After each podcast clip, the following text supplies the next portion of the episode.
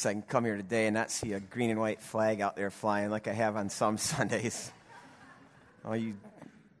Anyway, just football, right? Just a football game. That's all it is. Of course, uh, this morning you're, you're going to hear my own sharing of my idols in my life. And uh, anyway, let's talk about more important things. All right, all you Sparty fans, I'll just keep it keep it good today, okay? all right, um, we've been kind of looking at the life of who? Jacob. Yep. Um, and last time was that awesome scene in Jacob's life where God remakes him finally comes to that place in Jacob's life. This, this cheater, this deceiver, uh, this kind of this guy who's always got to have it his way. Uh, God renames him, which in the Bible is the Bible's way of saying he's being remade from the inside out. And the way God does this is he smashes him and cripples him for life. And see, that's how God does it. That's how God has remade me and how He's in the process of remaking me. That's how He's remaking you.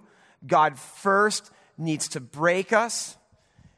Sometimes He needs to wreck us because ultimately He needs to defeat us. And if that hasn't happened to you, I would seriously wonder if you have met with the real God. Now, as we learn too, Jacob is in the process of coming home. He's returned from this faraway country. He's returning to his father. He has shuv or teshuvah. He has repented. And that's what repentance is. Repentance is returning. It's getting our life back on the right path, on God's path. Now listen, when this happens, when we meet with God, when we wrestle with God, when God gives us the new name, when God gets us back on his path, it doesn't mean that we live life happily ever after. We don't. I mean, when I, when I look at the Jacob story, and we're going to be looking at Jacob, uh, Genesis 35, but I can say this I bet Jacob just wished that Genesis 34 never happened. And you talk about a catastrophe. I mean, this is a family catastrophe of the worst kind. Jacob's teenage daughter, Dinah, his only daughter, is carelessly out and about. She's outside the protection of her dad and her 11 brothers, and she's raped by the ruler of Shechem. Now, I don't know if you remember the significance of the place of Shechem when we studied Abraham, but when Abraham left Haran, when God said to him, Lech lekah, get up and go, leave everything for a land that I'm going to show you, Shechem is the first place he comes to when he gets to the land. God appears to him, says, Abraham, you've made it. And it even says in Genesis 12, there at the oak of Shechem, meaning this city has this pagan shrine and it's filled with pagan worship. And I love what Abraham does. It's right there where he, like, boom, plants an altar to the Lord. Right there. But he doesn't stay in Shechem. And I don't think he stays in Shechem for the same reason he doesn't get near Sodom and Gomorrah. Instead, he travels, Abraham travels to Bethel. Now, the reason I mention all of this is because I think we need to ask the question is Jacob supposed to be in Shechem? Especially when you factor in Genesis 28 22, when Jacob first leaves 20 years before, and he's having that dream at Bethel, this first encounter with God, and God says to him, Jacob, I know you're leaving. You're going to a faraway place, a strange place, but I'm going to be with you. I'm going to go with you. Bethel will go with you. House of God will be with you wherever you go. Jacob says, If you do all these things, God, I will come back to Bethel and I'll give you my life wholeheartedly. Jacob returns. but not all the way. He gets sidetracked in Shechem. For what it's worth, Shechem to Bethel is less than a day's journey. Meaning, Jacob in his return gets so close, but he gets sidetracked because he's drifting away from God and he's drifting into the world. And I want to say this morning that can happen so quickly to me. To me. Boom. Just like that. I'm not where I'm supposed to be. My heart's not what it's supposed to be. I'm entangled and I'm entrenched in Shechem. And see, for Jacob, as he gets entrenched there, this family catastrophe only gets worse because two of Jacob's sons are so infuriated with what this ruler of Shechem does to their sister that they, through trickery, go and annihilate all the men of this city. So now their hand, hands are stained with blood. Their sister is stained with some stranger's perversion. And I want to say, too, in many ways, this is the world you and I live in. I mean, think about all the things today that might constitute a family catastrophe to even a healthy family. Whether it's the sudden exposure of an extramarital affair, or a teen pregnancy, or a DUI of a trusted family member, or even a phone call from the principal's office, your kid's on drugs. See, and all these things then can result in it's time for us to move. Now, what I find interesting in the Jacob story is the idea of a family move is not Jacob's idea, it's God's idea. Turn with me to Genesis 35. Let's stand for the reading of God's word.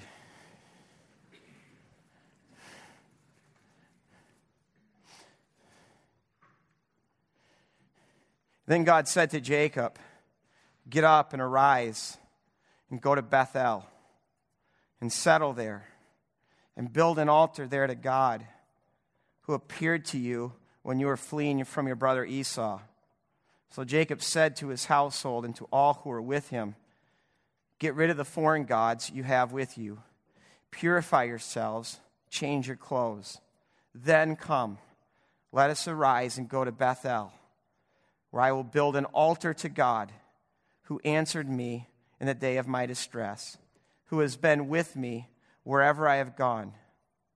So they gave Jacob all the foreign gods that they had, all the rings that were in their ears, and Jacob buried them under the oak at Shechem. And then they set out, and the terror of God fell on the towns all around them, so that no one pursued them. And then switching down to uh, verse 16. Then they moved on from Bethel. When they were still some distance from Ephrath, Rachel began to give birth and had great difficulty. And as she was having great difficulty in childbirth, the midwife said to her, Don't despair, for you are going to have another son. But as she breathed her last, for she was dying, she named him Ben Oni, but his father named him Ben Yamin or Benjamin. This is God's word. You can be seated. I think Jacob knows exactly what God is asking him to do in verse 1.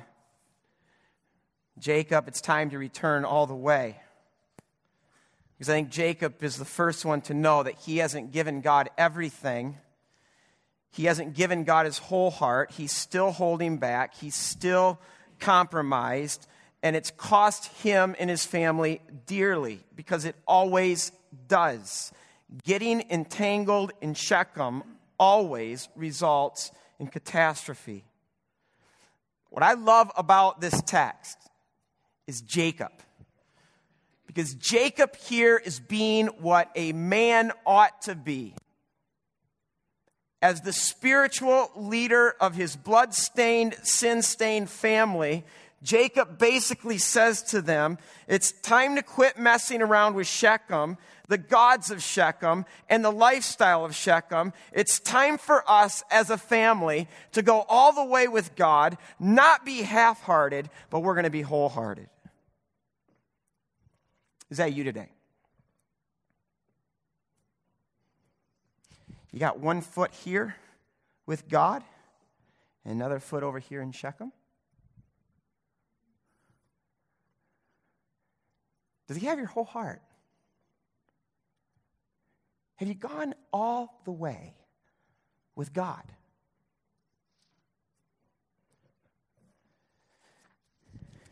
I love what Jacob does. He does two things here. First, in verse 2, he gives up the idols. idols. You should be saying, wait a second. You mean Jacob's family is worshiping idols? They have idols. And I know one of the idols that they have, and we didn't look at this story because when Jacob left Laban, Laban comes running after Jacob. Someone stole the family idols. I mean, Laban's like this little kid who, whose toys have been stolen. Give me my idols back. Now you're thinking to yourself, well, what really is an idol? What would constitute an idol in that day? Well, in that day, Idols were these little clay or stone carved figurines. They're only about two inches big. I'd show you one, but most of them are female and quite busty. And so I decided not to. But in this particular story that we didn't look at, do you remember who had the idols, the family idols? Rachel. Jacob's one true love. She stole them, she tucked them away in the saddlebags, and then they get entrenched in Shechem, and I'm sure it's there too that they take on all these other idols. Now think about it. For all God's grace and provision in their lives, still tucked away in the saddlebags or in the ears of their earlobes or in their noses, because that's where they put their idols a lot of times, they wore them, are their idols. And I ask myself, why is it that Rachel needed so badly to hang on to the idols? And why is it that, that Laban would come flying out there to, to, to get his idols back? Because I find this stuff to be really weird. I mean, why would anyone put stock in this, this small little piece of wood or stone or clay? But listen to me. The world in which the Bible was written, first of all, was a polytheistic world. Meaning that in that time, people had an idol or a God for everything. They had the God for prosperity. They had a God for sports. They had a God for pleasure. They had a God for the weather. They had a God for love and romance. They had a God for war. They had a God for fertility. Hmm. I wonder if that's the one that Rachel had. See, because to them, over all these different spheres of life, there's a different God. And see, if you think that sounds backwards, let me tell you something. The ancients understood something that I think we moderns have forgotten. What they could see is that there is a spiritual power behind everything. For instance, money is not just money. Sex is not just sex. A sport is not just a sport. But see, they understood better than we do that the things that we taste and touch and experience and pursue, these things are supercharged with spiritual power. Sex, beauty, career, money, possessions, comfort, status, food, power, iPhones, friends, boyfriends, girlfriends, pleasure, football games, popularity, homes, cars, vacations. All these things can exercise massive power over a person. They can become gods. And see, for them, the little statue simply identified these different powers. I don't think anyone's carrying around a little statue with them today. But let me ask are we any different? What are our idols? See, because our hearts have been made to worship. And you and I will find something, someone to worship. We will. And see, we've talked a lot in this series about idolatry. Idolatry is simply, simply, simply anything that becomes a substitute for God.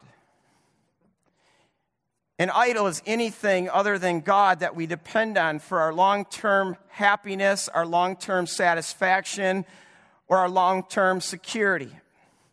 It's something other than God that we set our heart on to get our sense of worth and our sense of value. It's something that we love and pursue in place of God. It's anything right now that we can't live without because whatever that thing is, that thing has become our life. That's an idol. And see, idolatry for Jacob was his obsession for Rachel. I mean, if I, he, he's thinking to himself, if I could just get Rachel, then everything in my life will be okay. I will be okay.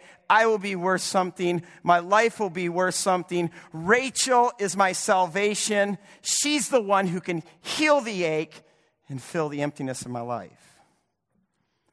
Leah had her idol. Her idol was remember how she named her kids? Now my husband will see me. Now my husband will notice me. Now my husband will love me. Her idol was her husband's affection. Rachel had her idol. She says to her husband Jacob, Give me kids or I die. See, for Rachel, it's if, if I can just have kids, this will make my life worth it. This will make me worth it. This will mean that I'm okay. And see, this is idolatry. It's when we look to anything other than God to fill the void, to heal that ache, to give us this sense of worth and significance or long term satisfaction. This is an idol. And some of you are saying, Glad I don't have that problem.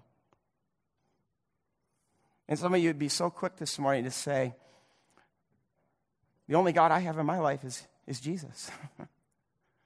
You know what I say to that? I say it to my own heart be careful. Because just because your lips can say today that Jesus is my real God, my real Lord, don't just assume that Jesus right now functions as your real Lord and as your real God. For instance, let me ask a couple of questions right now because I think these questions will dial into what is your real functional Lord and Savior right now. What preoccupies you? What's the first thing you think about in the morning? What's the last thing on your mind at night? See, William Temple once said this. He said, Your religion or your worship is what you do with your solitude. I like that. Because what he's saying is the true God of our heart is what our thoughts effortlessly go to when there's nothing else demanding our attention. So, what is it that you enjoy daydreaming about? What is it that occupies your mind when you have nothing else to think about? I hear that. I'm just like, I have idols all over my life. How would you fill this in? My life has meaning and I have worth only if I have blank in my life. What is it? That when you have it, you now feel like your life is meaningful and you're worth something. What is it? How do you spend your money? Jesus said, Where your treasure is, there your heart will be also. How about your time? Or how do you deal with unmet expectations?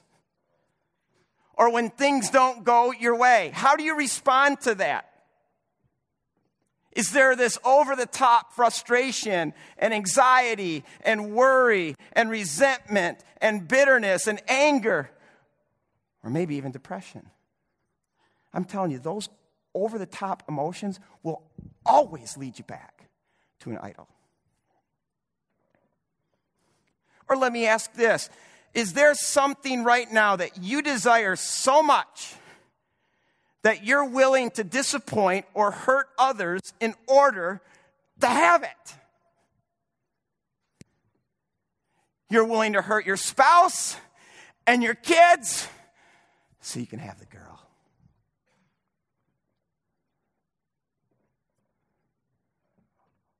What is it?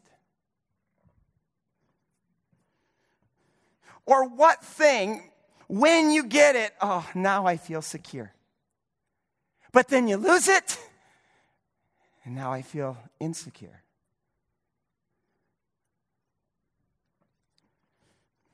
I'm telling you right now, when I ask these questions, I just see how my life is full of idols. And I can tell you some right now, and, and, and these things, these things may seem small to you. Football. Football. Now, I'm not talking Michigan, Michigan State. Well, maybe I am a little bit. But um, I coach it. My kids play it. It takes up so much time. We watch it. And why am I up at night when, when, when this team, and I just think, oh, it's all about ministry, Rod. You're pouring into these 22 two kids, and, and, and then they lose not one week, but two weeks. it's an idol. See, I don't care how small it is. I mean, our hearts were made to worship something. New iPhone comes out. It could be anything. See, and I know some of you right now are thinking, come on, Rod, everyone has an idol. What's the big deal? Do you know what a big deal idols are? In fact, let me hit it from, from this point. I could make the biblical case right now that the problem underneath, underneath all problems all your problems right now the problem in your marriage, the problem in your family, the problems in your life. I'll go further than that. Even all the problems in our world right now all go back to idolatry. Idolatry is the sin beneath all sin. Because people are what they are and they do what they do because of what they worship. Meaning, you don't do what you do because of the demon of addiction. It's not your personality type. Oh, I'm just a sanguine or I'm a melancholy. That's why I am what I am and do what I do. I'll even say this it's not your environment, it's not your home, it's not your parents. It's what you give your heart to. It's what functions right now as your real Lord and Savior. That more than anything else will shape who you are and what you're becoming. It's a massive deal.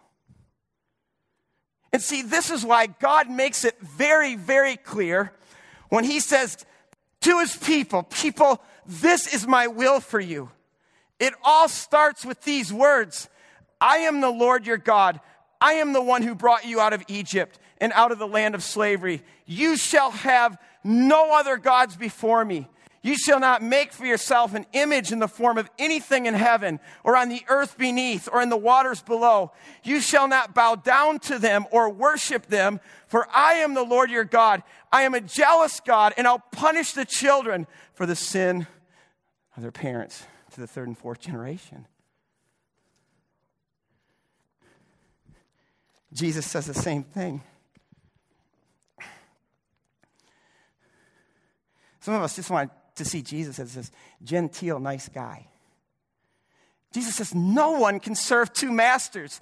Either he will hate the one and love the other, or he will be devoted to the one and despise the other. You cannot serve both God and mammon. You can't serve both God and something else. You can't love God and then love something else. It is either or. It is.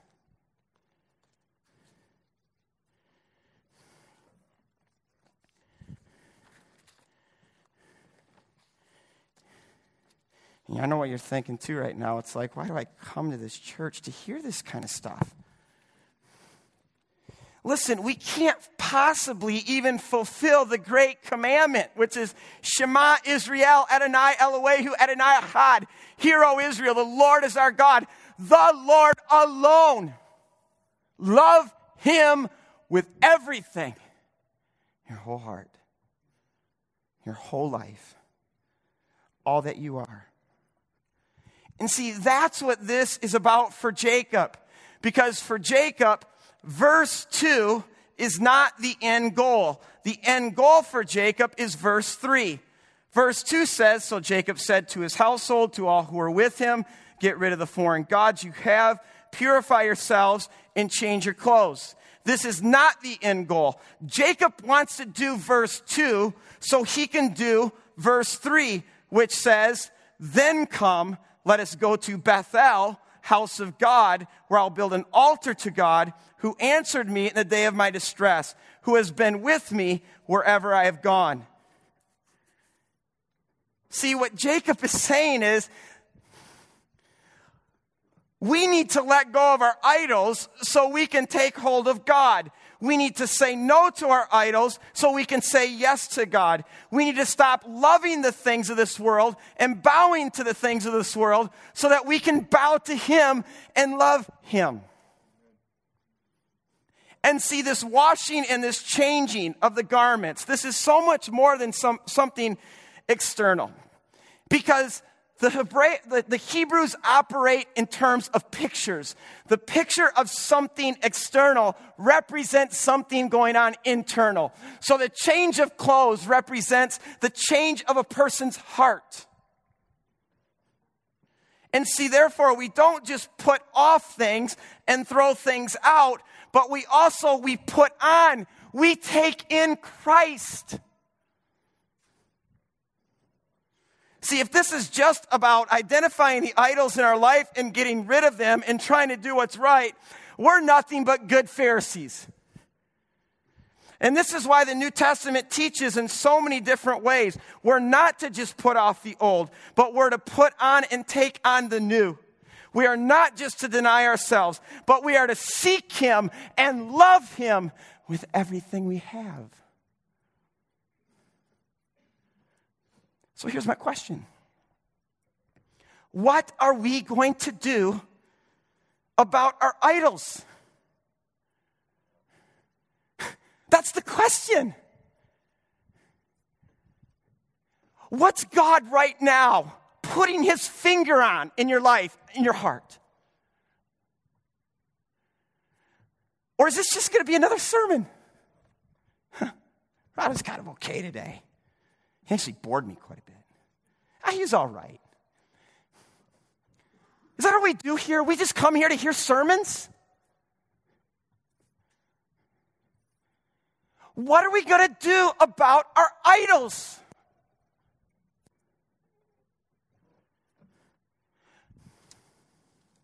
Are we going to have the courage and the guts of a Jacob? To identify them and to gather them and to bury them.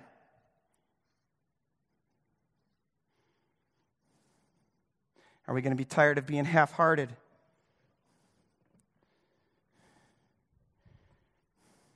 I'm telling you, this has always been the question.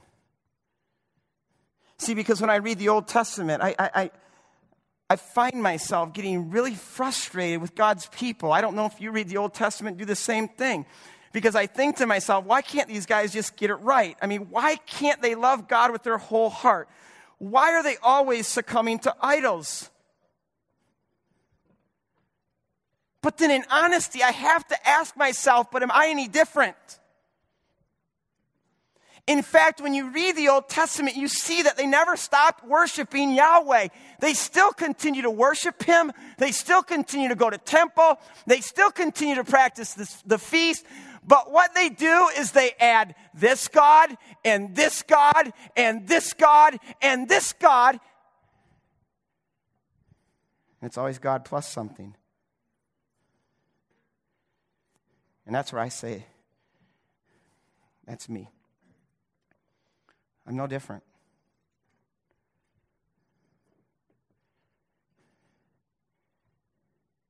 And I'll tell you where this text just punches me right in the face.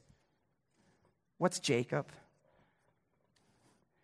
Jacob is a man, he is a husband, he's a father.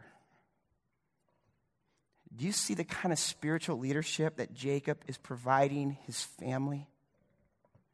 I mean, this is maybe the first time in his whole life where, where Jacob leads like this. And here he is as the spiritual leader of his family. He's calling his family to bring into open all their false gods. He says, Let's go get them. Let's get all of them. Let's bring them to the dining room table. Let's put them in a bag. Let's bury them under a tree. So we can seek him and love him with all our heart. Fathers, listen to me. This is your responsibility. This is your responsibility. As the leader, the spiritual leader of your family, it's your responsibility that all the false gods, all the family gods would be identified and removed. Here's the question, dads. It's coming right at me. Do we have the guts of Jacob to do this, to lead this way, to be like Abraham, who can even take what's most precious to him and just put it on the altar.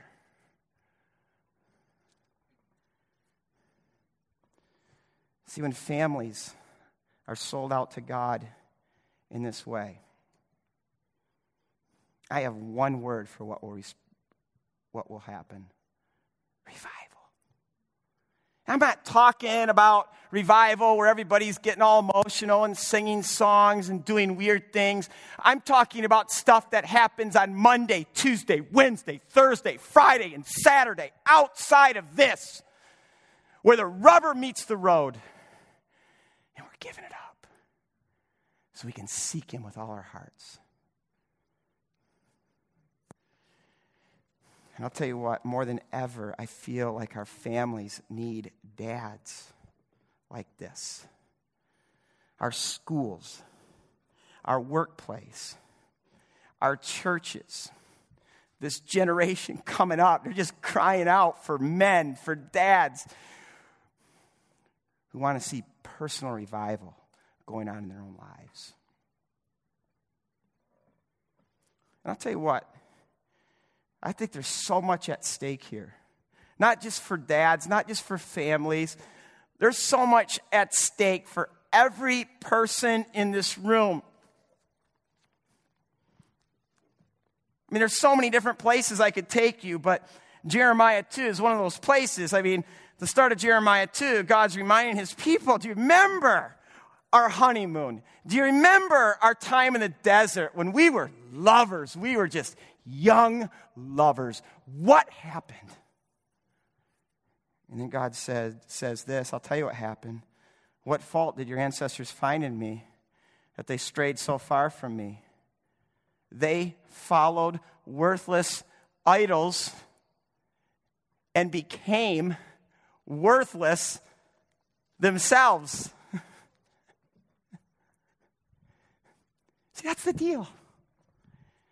Not only are our idols completely worthless, but as we hitch our heart to the worthlessness of the worthless idol, our lives become worthless. Worthless. Why do so many people today feel worthless? Why do they feel like their life is worthless? Why do so many people feel weightless and hollow, like a little wind could just blow them away?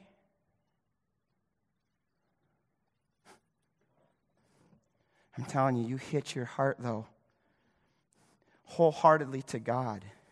And your life will not only be worth it, you will not only be worth it, but kavod, the weight of glory, will be your life.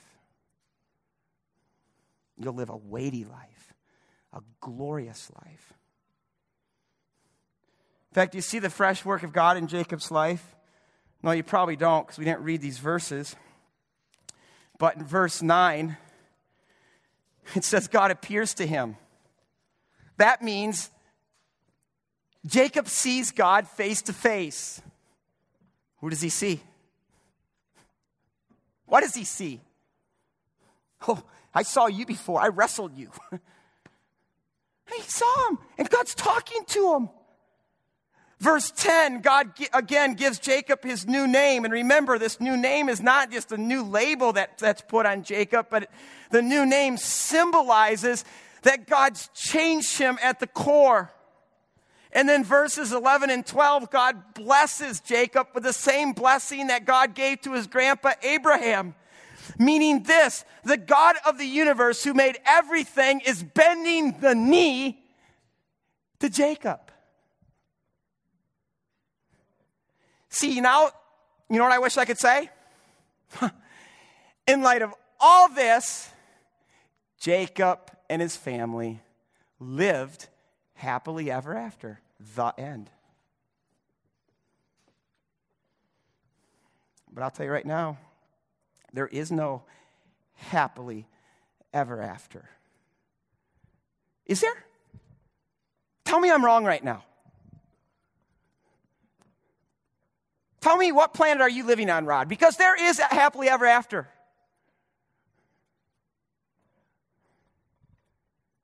In this world, in this life. Is there really? Doesn't happen to Jacob. In fact, not only does it not end that way, but all of a sudden, instead of his life getting really easy, it gets really difficult because in the rest of the chapter, in verse 8, 19, and 29, there are three family funerals that follow. And then in verse 22, there's a family disgrace. So now I'm left asking, okay, God, what are you doing here? And yes, while God is blessing Jacob, and through Jacob and his family, God is going to bless all the families of the earth, I'll tell you what God is doing because God wants to do so much more than work his blessing and his grace into Jacob and out of Jacob. God wants Jacob. He wants his heart. He wants Jacob's total allegiance, just like he wants yours. And I'll tell you what, in this chapter, we see wholehearted we see what wholehearted looks like. We see what surrender and submission to God look like. Right here in chapter 35. And I'll tell you what, there's a lot of scenes in Jacob's life that, that, that are very moving to me. I mean, one of my favorites, of course, is Jacob just limping. Blood, sweat, and tears, and the sun rising. I love that scene. And there he limps through his family. And he's the first one to meet Esau. I love it. But I'll tell you, there is a scene in this chapter that exceeds all the scenes in Jacob's life. Because here in chapter 35, Jacob is cradling his newborn son.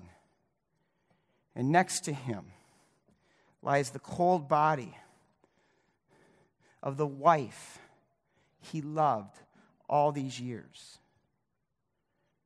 See, words can't even begin to express the deep, dark waters that Jacob is in at this moment. This is Jacob's one true love.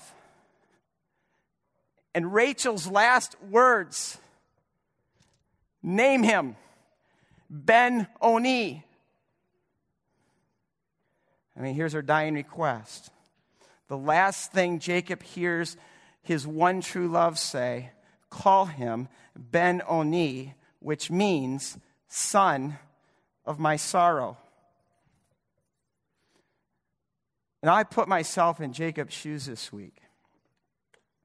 And I just thought, man, how tempting this would have been to honor the dying wish of my wife. But he doesn't. Instead, Jacob calls him Benjamin, Benjamin, which means son of my right hand, son of my blessing. And so then I'm left asking, okay, Jacob, all his life, always gets what he wants. Is this Jacob just being the old Jacob, being clever and twisting things and turning things to get his way? But it's not. Because then when you look at verse 21, and we've known for some time that God has renamed him Israel, no longer Jacob, but Israel. And yet, in the whole story, this is the only time where the narrative actually calls him by his new name, Israel. And why is this? Because this is the first time when Jacob has truly been Israel, where he's truly wholehearted. First time. And it's in all his pain, all of his sorrow, where it'd be so easy for him to wallow there. Name him sorrow. Name him sorrow. But Jacob says, Nope. I'm going to name him blessing, the son of my right hand. And I'll tell you, Jacob is being very Job like here. The Lord gives, the Lord takes away. Blessed. Blessed be his name. And see, if you want to know the rest of the Jacob story, you're going to see now how God uses Benjamin to work out all this blessing and redemption, not just in Jacob, but in Jacob's family. I mean, it's awesome. It's beautiful. But right here, we see the wholeheartedness of Jacob before all of that. Because what Jacob is here in this text, in his suffering and his pain, is he is convinced that God is going to be faithful to him, that God is going to keep his promises, even in this dark, dark place. He's convinced God's going to turn even son of my sorrow into son of my blessing. That's faith. That's wholehearted. Can you say that today? And maybe you're in a dark hour. Can you say today, yes, even this, I know, God, you meant it for good. Romans 8 28, and I don't want to be flippant with this verse, but it's still a real verse in our Bible because in our story today, we have a real life, real flesh and blood example of Romans 8 28. Because here is a man who believes, even in this situation, God, you're going to work it for good. I know it. I believe it. And Jacob's not being fake. He's not saying this doesn't hurt, that this isn't incredibly painful, but he's saying God still is going to show himself faithful because God keeps his promises. And I don't know about you. But sometimes God has to bring me to those places of loss, of deep loss, to show me my false gods. In fact, sometimes God has to make me unspeakably sad, to show me where I'm half hearted, to show me the idols that still have a grip on my life, that still hold me back, that keep me from wholehearted loving Him and serving Him, wanting Him. wanting to be like him. And I don't know about you, but I, I, I just wish, like, God, why does it have to be this way? But I know this is the only place where I can clearly see the worthlessness of my worthless idols and see God for all that He is. God is the only one who's worth it. And see, really, to be wholehearted like Jacob not only do we need to know Romans 8 28, this assurance that God is for us and that when everything seems so wrong in our life, that God is still working everything for good. He's working everything that all of our Ben Onis, He's working out for Benjamin, for blessing. He's going to do it. You know how we can be sure of this? For the same reason, Paul follows Romans 8 28 with Romans 8 32 where Paul says, God did not spare even his own son, but he delivered him up for us all. How will he not also graciously give us all things? See, what Paul is saying is this this is how we can be absolutely sure of Romans 8 28 because the God that we place our trust, He gave the Son of His right hand to become the Son of His sorrow on the cross so that he could keep his promise, so that when we see that, he gave everything. He's going to give us graciously everything that we need.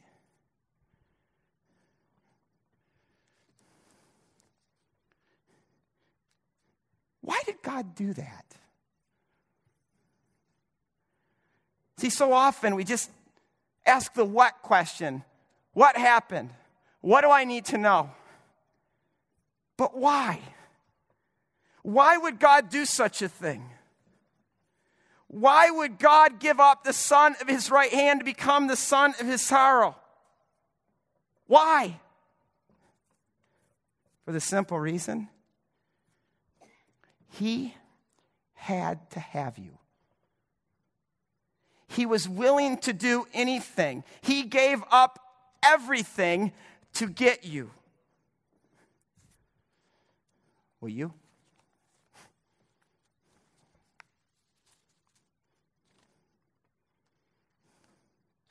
Will you give it all up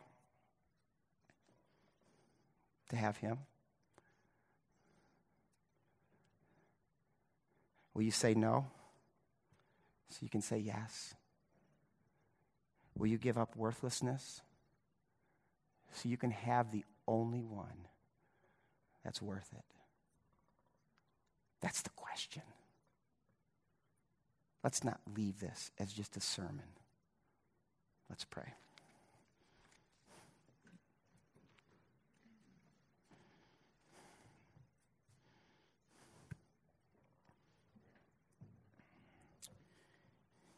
God, you're so good.